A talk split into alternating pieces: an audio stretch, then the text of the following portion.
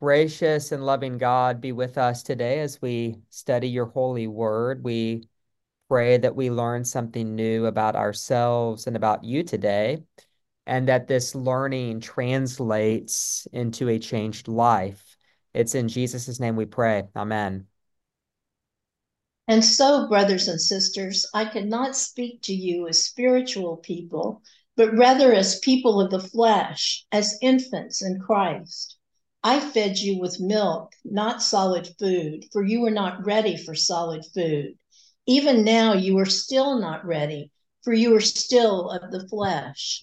For as long as there is jealousy and quarreling among you, are you not of the flesh and behaving according to human inclinations?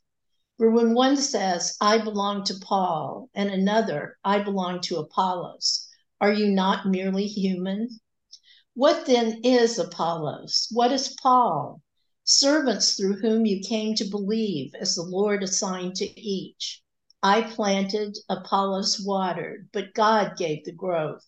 So neither the one who plants nor the one who waters is anything, but only God who gives the growth.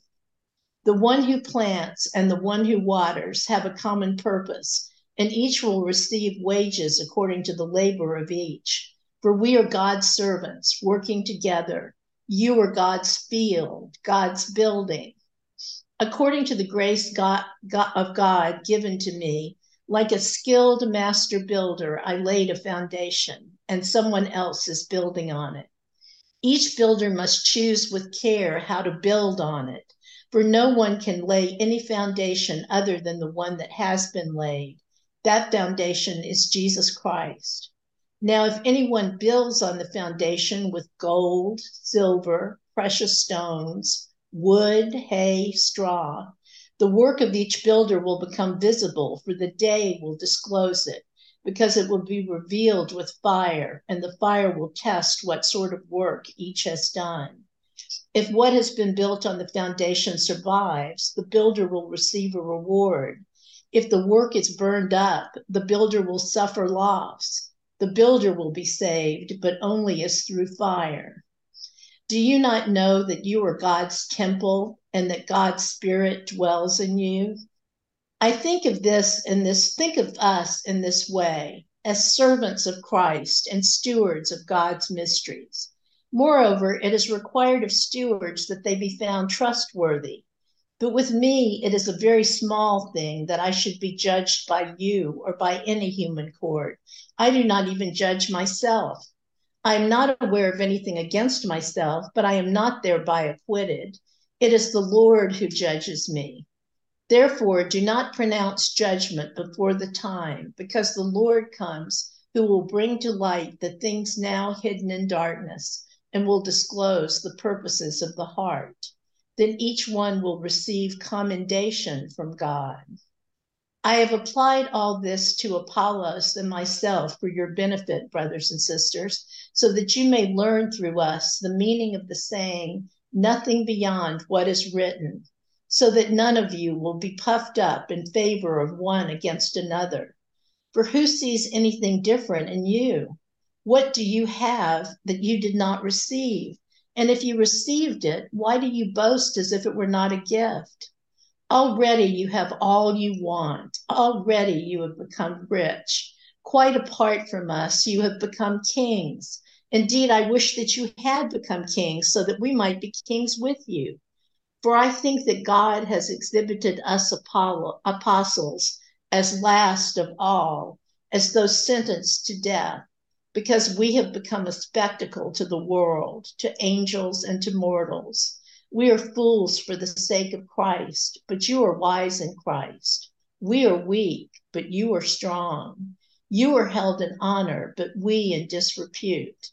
To the present hour, we are hungry and thirsty. We are poorly clothed and beaten and homeless, and we grow weary from the work of our own hands. When reviled, we bless. When persecuted, we endure. When slandered, we speak kindly. We have become like the rubbish of the world, the dregs of all things to this very day.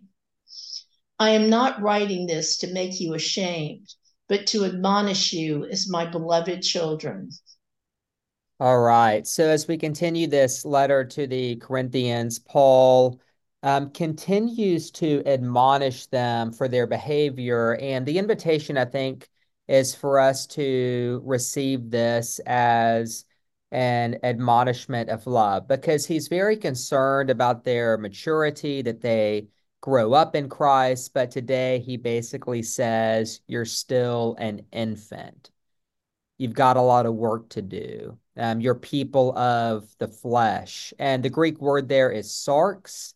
It has a, lot of different potential meanings, but usually, not always, um, but usually the flesh is negative. So it's not always negative. So, for instance, when God says, I'll pour out my spirit upon all flesh, same Greek word, not negative, just means humanity. But usually it has a negative connotation. It means something like animal nature. Basically, the flesh is just the natural instinctual appetites we have for more, for jealousy. Uh, and the quarreling happening in the community is, for Paul, associated with them being people of the flesh. And we contrast being people of the flesh with people of the spirit.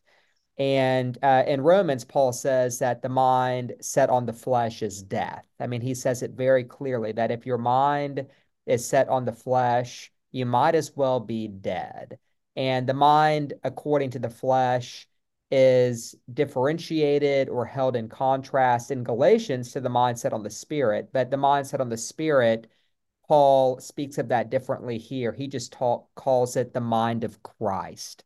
And so we ended chapter two with Paul saying, We have the mind of Christ, but now he is speaking to people who still seem to be of the flesh, infants. And this idea of being an infant, you know, the Bible often mixes metaphors because we are called to be children, right? Jesus said, Unless you change and become like a child, you'll never enter the kingdom of God. But we're not called to be infants because the call is to grow up, the call is to maturity. And here Paul says, you know, I've been feeding you with milk, not solid food. I mean, it's kind of, I, don't think that he's intentionally being rude or anything like that, but he's basically saying, I've been giving you baby food because you're not ready for anything more. And uh, we recall that in previous chapters, you know, Paul said, I decided to know nothing among you except Christ and Him crucified.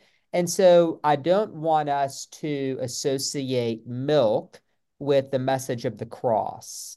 Um, because the solid food of the faith is always going deeper into the message of the cross. But somehow Paul is basically telling them, hey, guys, gals, we're just scratching the surface here.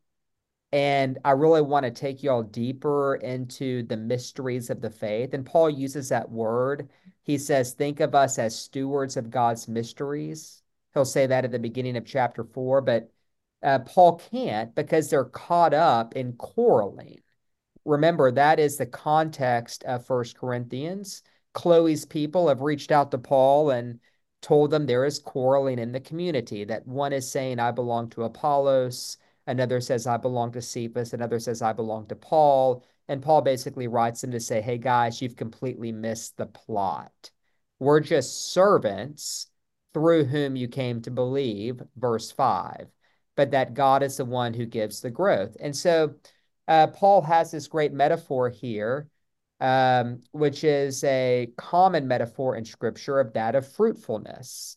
Uh, and Jesus used this metaphor, right? A sower goes out to sow some seed, some falls in the good soil, some falls on rocky ground. But the idea is to be a seed planted in good soil that bears fruit. And here, uh, Paul is the planter. Apollos comes along a little bit later to do some watering. And so Paul and Apollos were in relationship. We know that from the New Testament. Likely, Paul planted the community, then sent, you know, Apollos, the associate rector, down to check in on the congregation to see how they're doing. And a lot of people attached to Apollos. Uh, and Paul's basically saying, you know, we're just different farmers, but God's the one who gives the growth. And I love this metaphor because you know, anyone who's ever done some gardening, and, and to be clear, I'm not a big gardener. Um, but you can convince yourself if you keep a garden that you're actually doing something. Uh, but we just forget how miraculous it is. I mean, like you put a seed in the ground and then something is produced of the earth, and you actually don't know how it happens. Now, you can mathematically assign words and formulas to what happens, but that doesn't actually mean you understand it. And that's how it is with life, right? Scientists can mathematically model so much of the universe and the human body. But um, you know what most doctors and physicists will tell you is that um, there is so much more that they don't understand than they do understand. And what they do understand, they don't actually really understand it. They've just learned how to model it and to, you know, um, uh, correlate certain activities. I mean, how things grow is ultimately a miracle. Life is ultimately a miracle. And what Paul is pointing them to is that the Lord is the one who works that miracle. We're just, you know, we're just farmers. You know, I planted Apollos water. Don't give your allegiance to them, give your allegiance to God.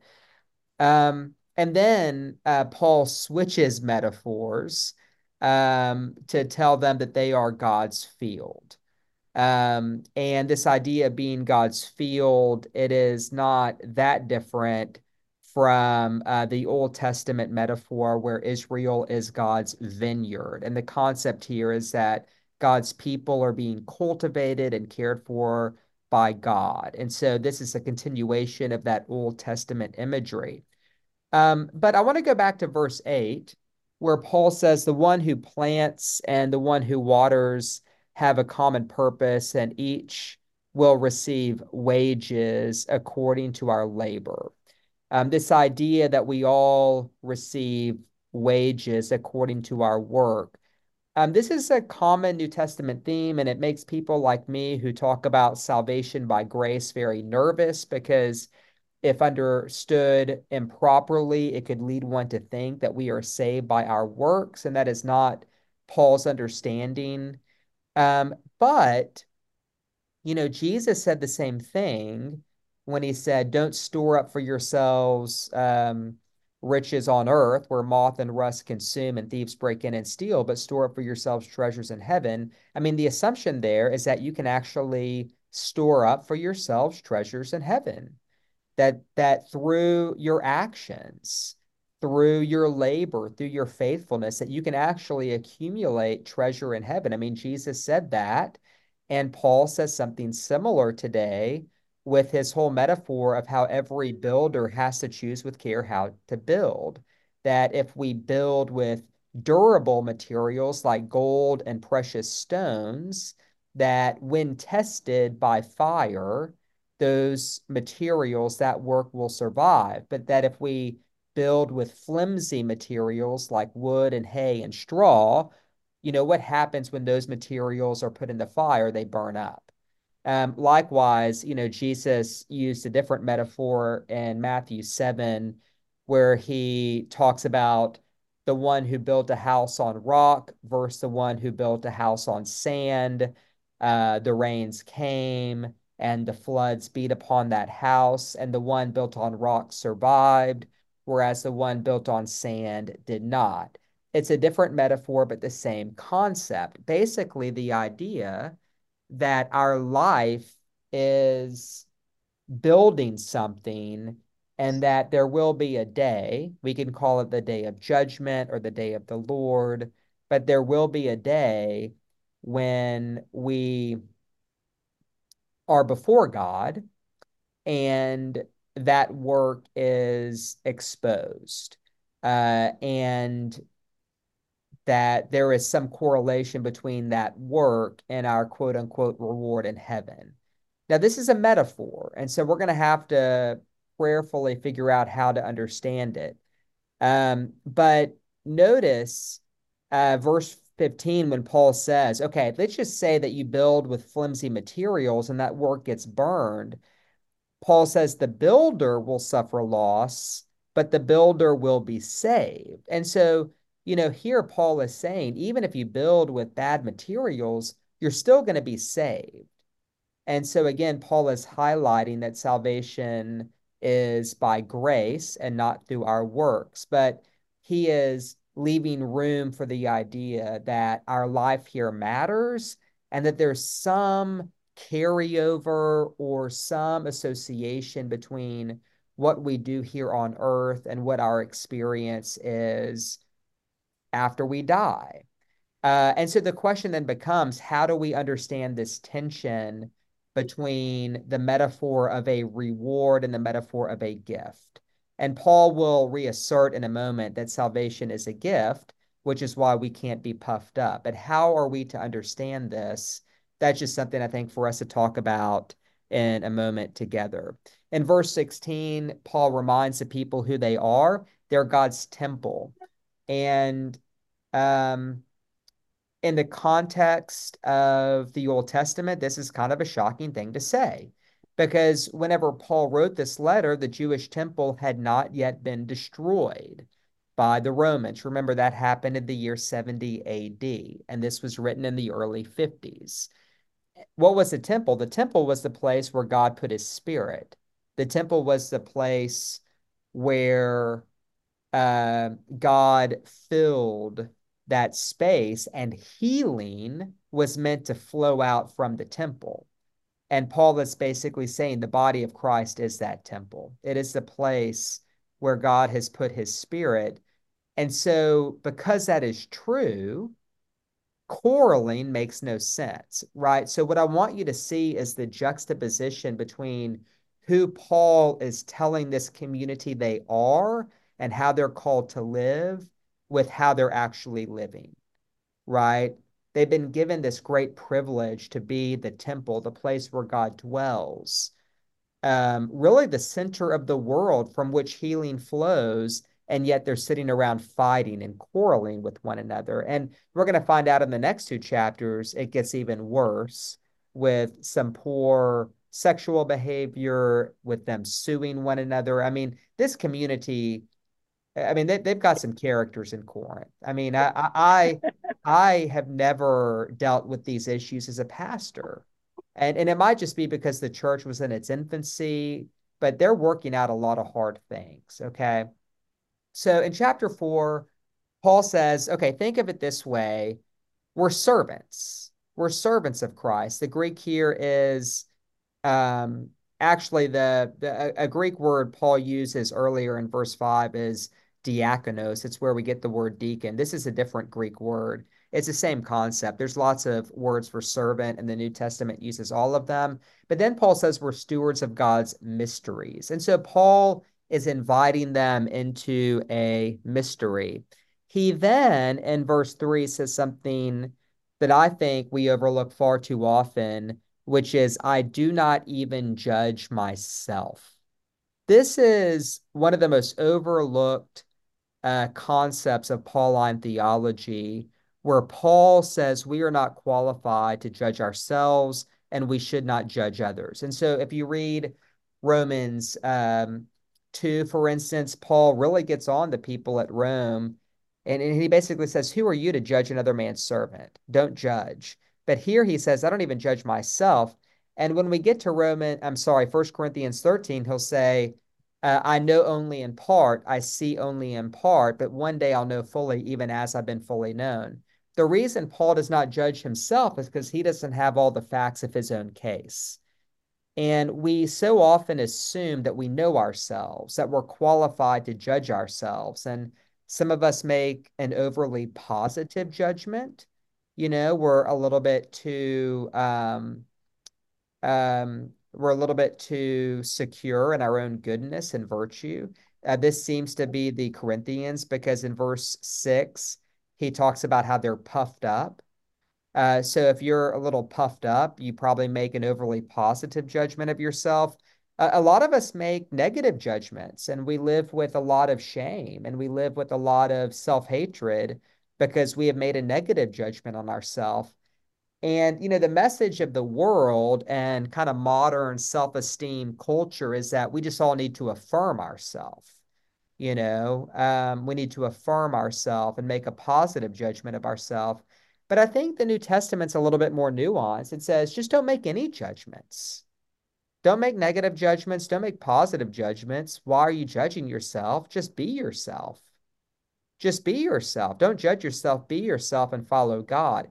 And that doesn't mean that we don't love ourselves. You can love yourself without judging yourself. Now, that's kind of a strange concept, but it's true.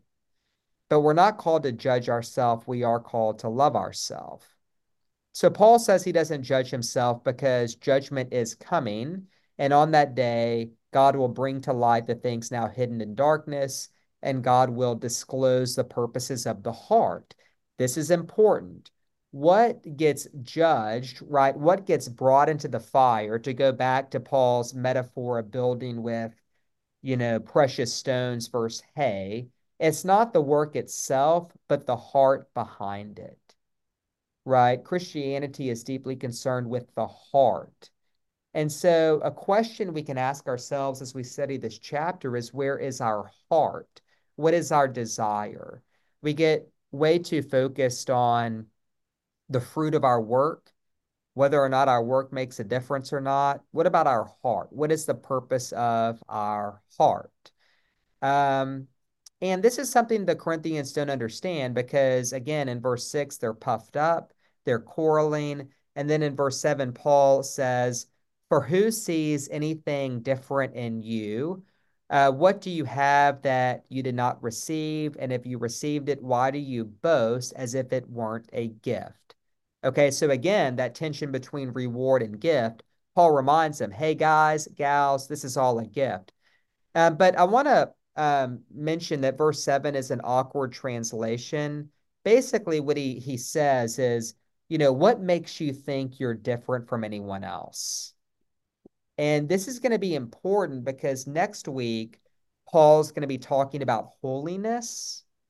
And the idea of holiness is that you're you're separate, you're distinct, you're set apart. And so we're going to find that this epistle is laced with all sorts of tensions. One of those is that tension between holiness and then what Paul says here hey, you're not different from anyone else. Don't be puffed up.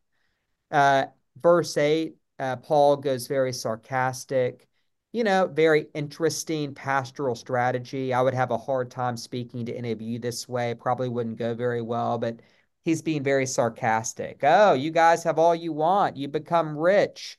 Quite apart from us, you become kings. Um, basically, they have forgotten that they are servants. Paul has used that word servant quite a bit. And this is a little ironic because in the next couple chapters, Paul will remind them of their vocation uh, to judge angels, to judge the world. That's going to be a, a, an interesting conversation and a, a, part of Christian theology that is not well understood, uh, including by me. But Jesus says something similar in Matthew 19. He says, Truly I tell you, at the renewal of all things, uh, the Son of Man's going to sit on his throne and you who have followed me will also sit on thrones judging the 12 tribes of Israel. This is metaphorical language. I think it points to this idea that we are to reign with Christ, that Christ is the king, and that we reign with him. And so, whatever that means, that is a consistent New Testament theme. And so, this idea of kingship is actually valid. But whatever's happening in Corinth is a perversion of that concept because they're trying to be kings like Caesar. They're trying to be powerful like worldly kings and not the sort of king that went to a cross. And so Paul points them back to that. And he says, Look, we're fools for the sake of Christ. We're a spectacle to the world, to the present hour. We're hungry, we're thirsty, we don't have good clothes, we're tired, when people revile us, we bless them. Like we're treated like the rubbish of the world. And by the way, rubbish is a kind translation. Um, in English, it's really a four letter word, right? Paul had a potty mouth. He's using uh, bad language here. But, but his point is we are treated like Christ was treated, and you're not joining in. And thus, you're missing the privilege of the Christian call. And then he ends uh, chapter four, or at least we've cut it off when he says, I'm not telling you all this to make you ashamed. I'm not telling you all this to make you feel guilty. I'm not telling you all this because I'm trying to embarrass you. I'm trying to admonish you as beloved children. Basically, I love you. Now, you can tell me whether you think Paul loves them or not, because his language is quite different from how we speak to people we love. But he does say, That's my motive. I love you. You are my children. I care about this community and I care that you get the Christian message. And based on your behavior, I don't think you do.